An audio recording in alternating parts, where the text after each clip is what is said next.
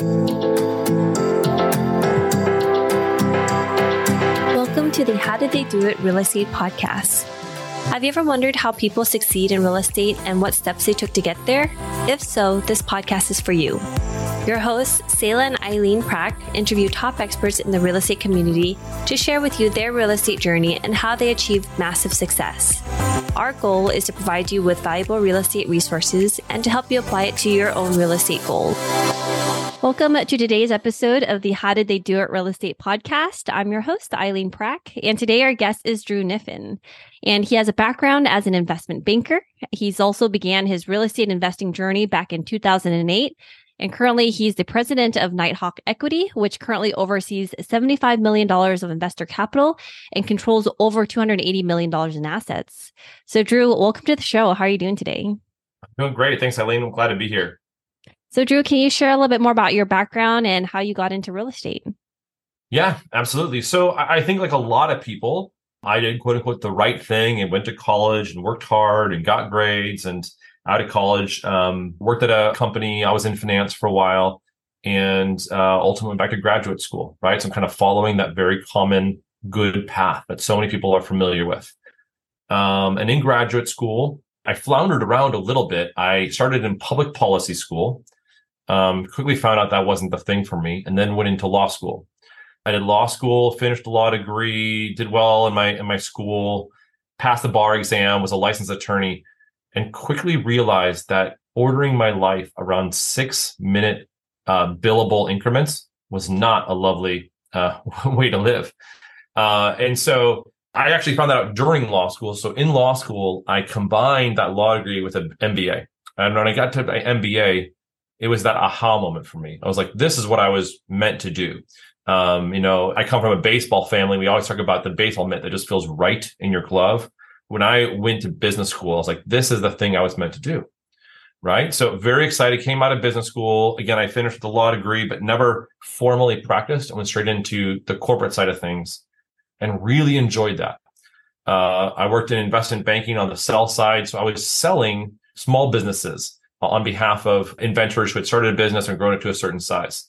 I learned a lot in that space that carried over into the real estate world, but I didn't realize that until later on. So I'm doing investment banking for a couple of years, and my wife and I are also starting to have a family. And investment banking, the better you are, you get promoted and you get expected to work more hours, right? So it's like a, it's like a blessing punishment where it's like, oh, you're great. So you could work not 50 hours a week, but you could work 70 hours a week. And that was not like what I wanted to do, right? I, I knew that that wasn't the path that I wanted to be on. Even though I liked that space, I liked finding an operating company, figuring out how you could structure it well, looking at the P&L, looking for efficiencies, thinking about new markets that I could go into. That was fascinating for me. I loved that. But the actual career inside investment banking was not where I wanted to go. I knew that that wasn't the right thing for me.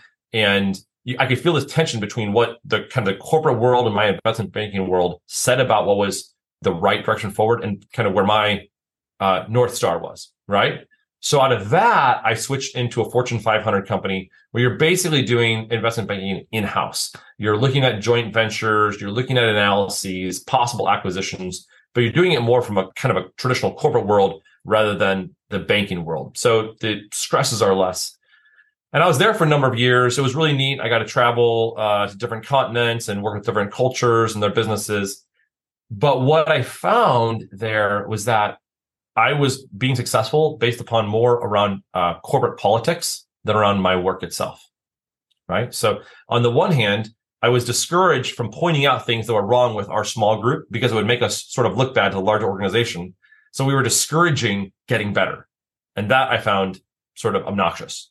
And on the other hand, you know, I did a really good job on something and I, I, I figured out a great deal. I worked really hard on a project they were like, good job. Your salary increase is 2.5%, you know, this year. It just felt like there was a disconnect between what I ought to do and results. So amongst all that, I decided to get into real estate. In my mind at that time, it was not even a career path. You know, there's the Blackstones of the world on Wall Street. And I was just trying to like buy a three bedroom, two bath house.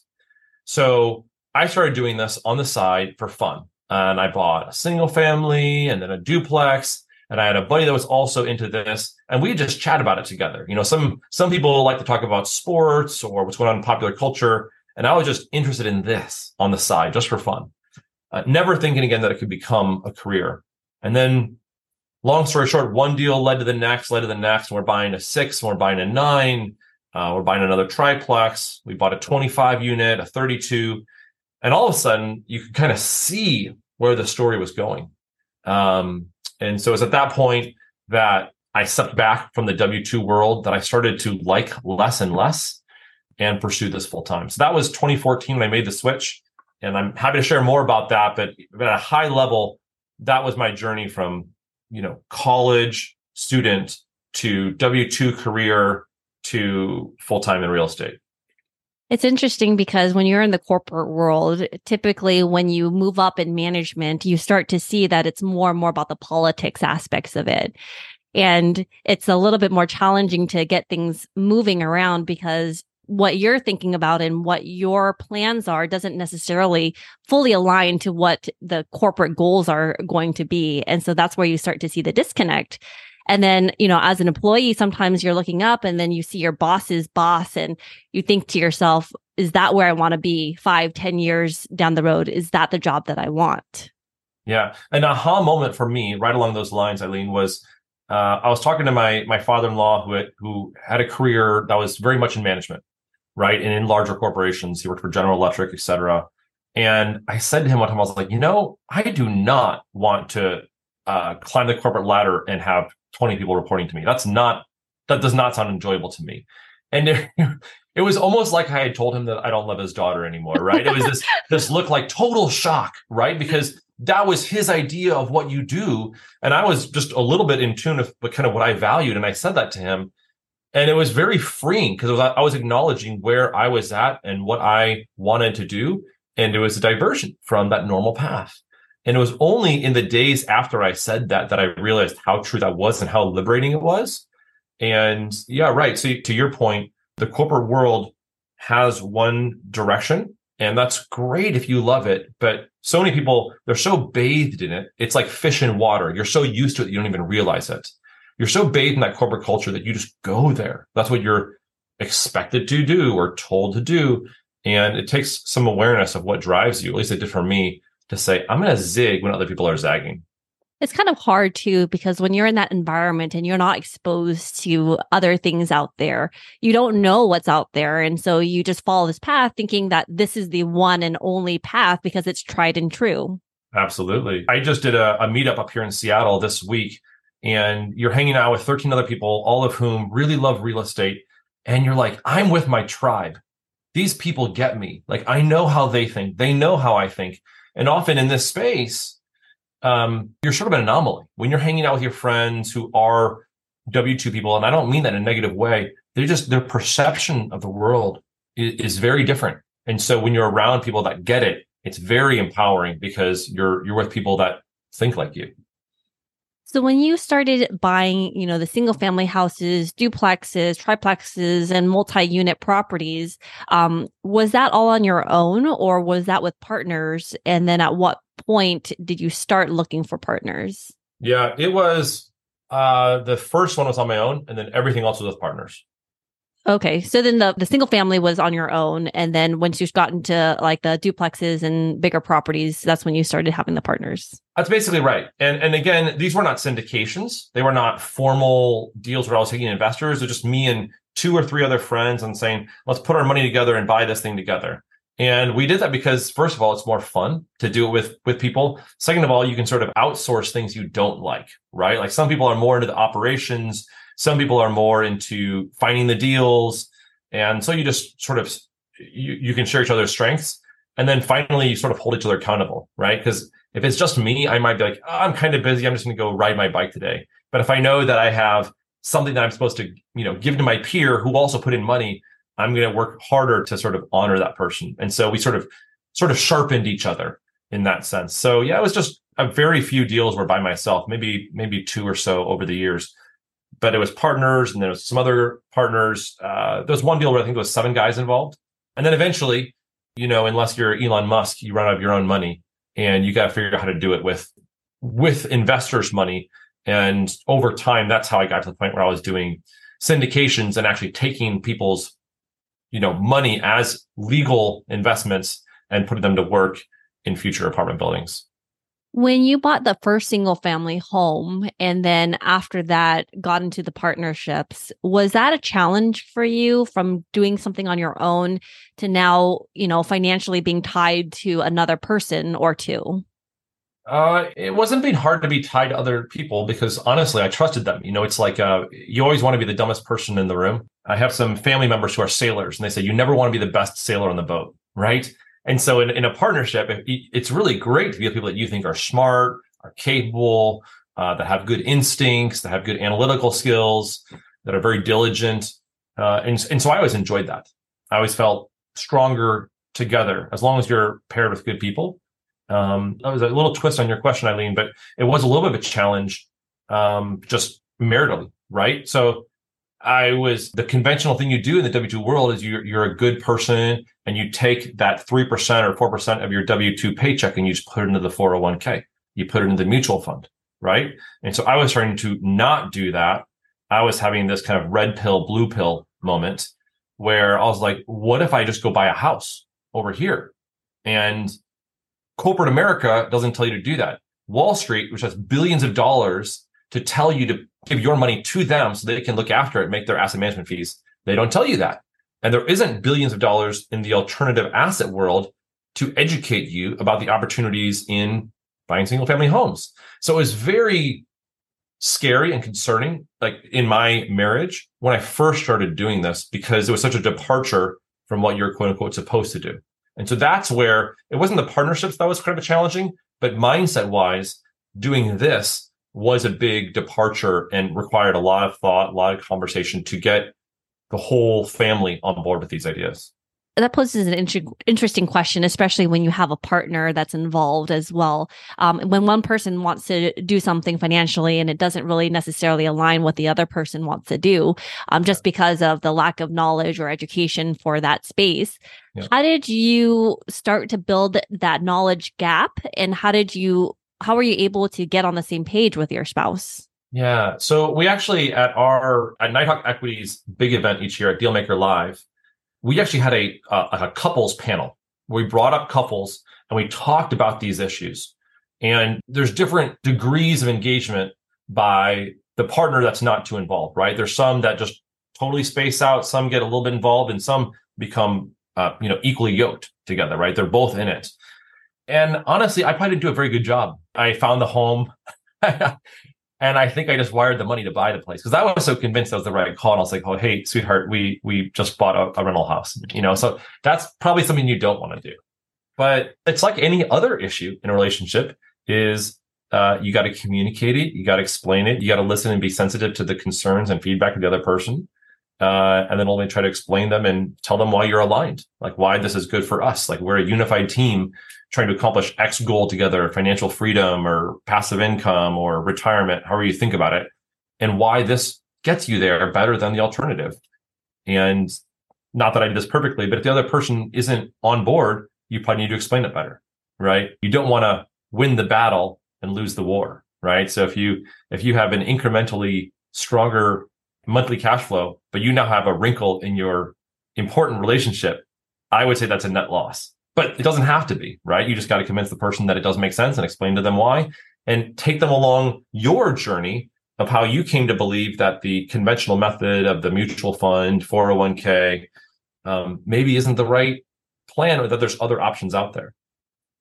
So, on the real estate business partnership side of things, yep. were you meeting your partners through the meetups and networking events, or how did you find the people that you felt you trusted in order to partner with them? Yeah, so I was fortunate. These were essentially lifelong friends. And I was actually at that meetup that I was at this past week. Someone asked me, How do you find good partners? I said, Well, first of all, it's very helpful to meet people in three dimensions, right? So, the internet, social media is awesome for building some relationships, but to really know, like, and trust people, which I think is the criteria for engaging in partnerships, it's very helpful to actually spend time with them in person. And so that's that's a really important thing. And the other thing is, even if you get to know someone in person, they're still presenting themselves to you in the best light that they can, not unlike when you're going on a first date and you're trying to look your best, be your best, and your true self comes out over time, right? And so there is no fast path to partnership, just like the farmer can't accelerate the corn growing more quickly. There's a natural path to these things. So you can be intentional about it. You ought to be intentional. You're getting to a hugely consequential financial relationship. You're going to buy an asset that's a half a million, a million, maybe millions of dollars. There's a phenomenal amount of responsibility and ongoing management after you buy it. And you can't liquidate it easily. It's not like a stock position where you can just press sell and it liquidates and comes to cash in your account in three days. It's illiquid. And so you need to really know who you're working with and you want to be intentional about it, but it can't happen fast. It does require long term knowledge of each other. And that's why I tell people if you can, work with people that you've known even before you're interested in real estate. And if that's not possible, get to know them as well as you can, but there's going to be enhanced risk there. So over the years, you were buying properties together with partners and, um, you know, with a couple of different partners, friends, and other people within your network. At what point did you run out of money? And then how did you make that transition to starting to raise capital? Yeah, I probably had 50, 60 units before I ran out of my own money. And again, those weren't all mine individually. It might have been with five other persons that I bought this 24 unit or this 12 unit. So everyone's situation is different. And also, the unit count question is really different, right? If you're in Orange County, a unit is a lot different. You got to add an extra zero compared to buying a unit in St. Louis. So my 60 units does not equal your 60 units. And, and that number can get generalized too much. But having said that, at about 60 units, it was like, okay, we got to figure out a different plan here. Um, because the cash flow is a very slow moving machine, right? And so you're putting cash out more quickly than it's coming back to you. For my situation, I was fortunate. I ended up meeting someone online uh, who ended up being my to this day business partner, Michael Blank. And so we met together. I was on a podcast a long a long time ago, and we hit it off and just started emailing back and forth. And we decided to go to a conference together. Again, we went from two dimensions to three dimensions, and we got to hang out for a couple days together. This is 2015 or 2016. And I could tell that he was an entrepreneur that sort of saw the future much farther ahead than I did. That's one of Michael's attributes is he really sees how things are playing out. And we just built good rapport together. So I won't go through the whole story, but through working with him, I was able to learn more about syndications and how this works and begin growing the night equity business where we've raised, uh, I think over $70 million in the last five, six years uh, together. We now have a third partner that we're with, uh, Garrett, who's phenomenal. And together we are a really good team. And uh, there is a lot of trust. We've been through lots of highs and lows. And that's a long answer to your question, but, but essentially, I got into syndication and using other people's money through finding another partner that I trusted and also that had the ability and platform to raise capital in a way that I did not have at that time. When you first went into that realm, did you think that the company would grow to where it is today? Did you set your visions to to grow it to where it is now? Yeah, I, I, we certainly set our visions on it, right? So, you know, at one time we always talked about the road to 10,000 units. That's where we wanted to go. I think that we've pivoted on that phrase because we've figured that actually just having more assets on the balance sheet doesn't equal better it might be better for the investors to have 1500 units and cycle through ownership of certain assets once they've reached maturity and you've pushed the value.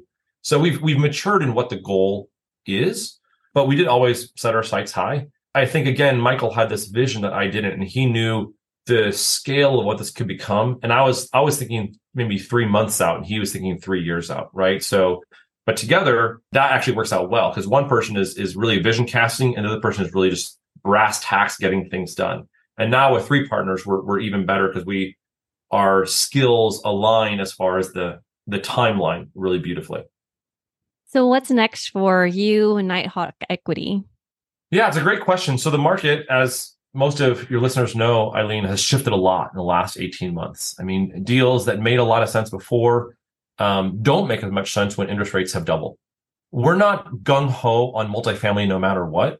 What we really want to be is a trusted provider of quality alternative investments uh, to people who have sort of seen the light and want to put their money to work in more tax advantage spaces in the real estate, commercial real estate world that has worked really well. Right. So for that reason, we're exploring things like loan products where people are investing their money and we're getting cash flow every single month, right? Things that have a lower risk profile, where you have secured investments secured by real estate. Uh, so we're looking at things like this. We don't know exactly where it's going to land yet, but ultimately, if you're a restaurant, you don't want to serve one entree. You want to have a whole lot of options for different appetites. And if if you're Nighthawk, you want to provide a lot of different investment options depending on people's investment horizon, risk profile, whether they're more focused on appreciation over a decade or cash flow tomorrow. So we want to service those different needs. That's something that we've heard uh, in this time. And especially when deals right now in multifamily aren't underwriting too well, it's harder to make deals work. There's more unknowns. And yet there's still a lot of money that wants to get put to work. So something that might be more in that space of secured, uh, cash flowing, lower risk investments is, is where the next thing is for us as we continue to look at multifamily deals. So, Drew, how has real estate investing impacted your life? Uh, tremendously. I mean, first of all, it's a lot of fun. At a very simplistic level, I enjoy it. I feel more engaged than I did when I was sort of working for a W 2 company, right? So that's changed a lot. Second thing is time freedom, right? I won't say that I have tons of free time and I just play at the park with my kids every day. There's a tremendous amount of work to be done. And people that are looking at syndication shouldn't think that it's all rainbows and unicorns once you buy a deal. There's a tremendous amount of work to be done, but you're engaged in it because it's your asset. It feels like personal to you. And you also have the trust of your investors who you're looking after. Um, so I have a lot of commitments, a lot of my time commitments, but they're really fun. I'm really engaged in it. And I do have more freedom to work from my home, you know, take a lunch midday than I used to, uh, go for a walk with my wife, you know, mid afternoon and just talk about things. So I think a lot more ownership of my life. And then on the financial side, yeah, there's there's a balance sheet that's growing. You know, if you look at real estate as an investment space over decades, it's phenomenal. So whatever the last two years have done, I'm thinking about the next 20 years. And I'm very confident in the long-term uh, path of this space. So it's been phenomenal. It's something that anyone can get into. And I feel very fortunate to be in this space and it's changed my life tremendously. Andrew, what is the one thing that you know now about real estate that you wish you knew when you first started? I'll give you two. Uh, it sounds cliche, but the partnerships matter so much. We talked about this, but you you do not want to get engaged in an asset where people, once the going gets tough, they leave. And I've seen that happen, and it's very debilitating to relationships, and it puts a huge demand on your time. So be careful who you partner with. That'd be number one. I feel very fortunate in that regard in all of my deals I've worked with, I've had good partners. Um, and the second thing is be aware of the capital structure of your deal. Be aware if your investment horizon, if your if your thesis is a seven year thesis, see if your debt matches that timeline. And you really have two different things you're working on. You have the financial structure of your deal and the operations. And you probably want to focus on your operations and de-risk the financial side. Uh, and so that's a huge lesson learned for me that we're taking forward into the future. So if I could go back in time and change those two things or be aware of those two things, it would have reduced a lot of things that become hurdles over the years. And what is the one thing that sets the successful people apart in real estate investing? The one thing, there's so many things, but the one thing would be consistency. You have to believe in the logic of multifamily and real estate investing to stay in it long term. Because there will be tough days where you're like, I don't know if this is the best thing. And in those days, the people that aren't consistent because they don't understand why there's such long term value creation, they'll go to the next shiny object. But those who do understand and stick with it, I think that over time they will be rewarded. So, Drew, where can our listeners find out more about you and what you're doing in this space? Yeah, thanks so much. Uh, I'm pretty active on LinkedIn. So I'd encourage people to go over there. It's Drew Kniffin, and Kniffin is with a K.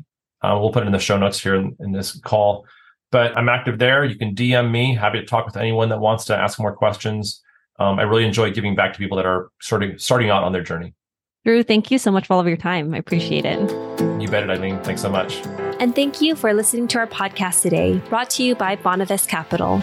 We would really appreciate it if you can go to iTunes right now and leave a rating and written review. Also, please don't forget to subscribe so you can always get the latest episodes. You can also connect with us on Facebook, How Did They Do It Real Estate. We'd love to hear your feedback and any topics that you're interested in for future episodes. If you're anything like Zayla and me and believe that real estate investing is a great way to create passive income and build long term wealth, check out our free apartment syndication due diligence checklist for passive investors at bonavestcapital.com forward slash checklist. Selah and I created this checklist for ourselves as we evaluated different multifamily syndication opportunities as a passive investor. So we would love to share it with you so you can use it as a resource as well. Download your free copy today at bonavestcapital.com forward slash checklist. Lastly, to learn more about us, you can go to bonavestcapital.com and fill out the contact us page so you can speak to us directly. Nothing on the show should be considered as specific personal advice. Please consult your legal, tax, and real estate professionals for individualized advice.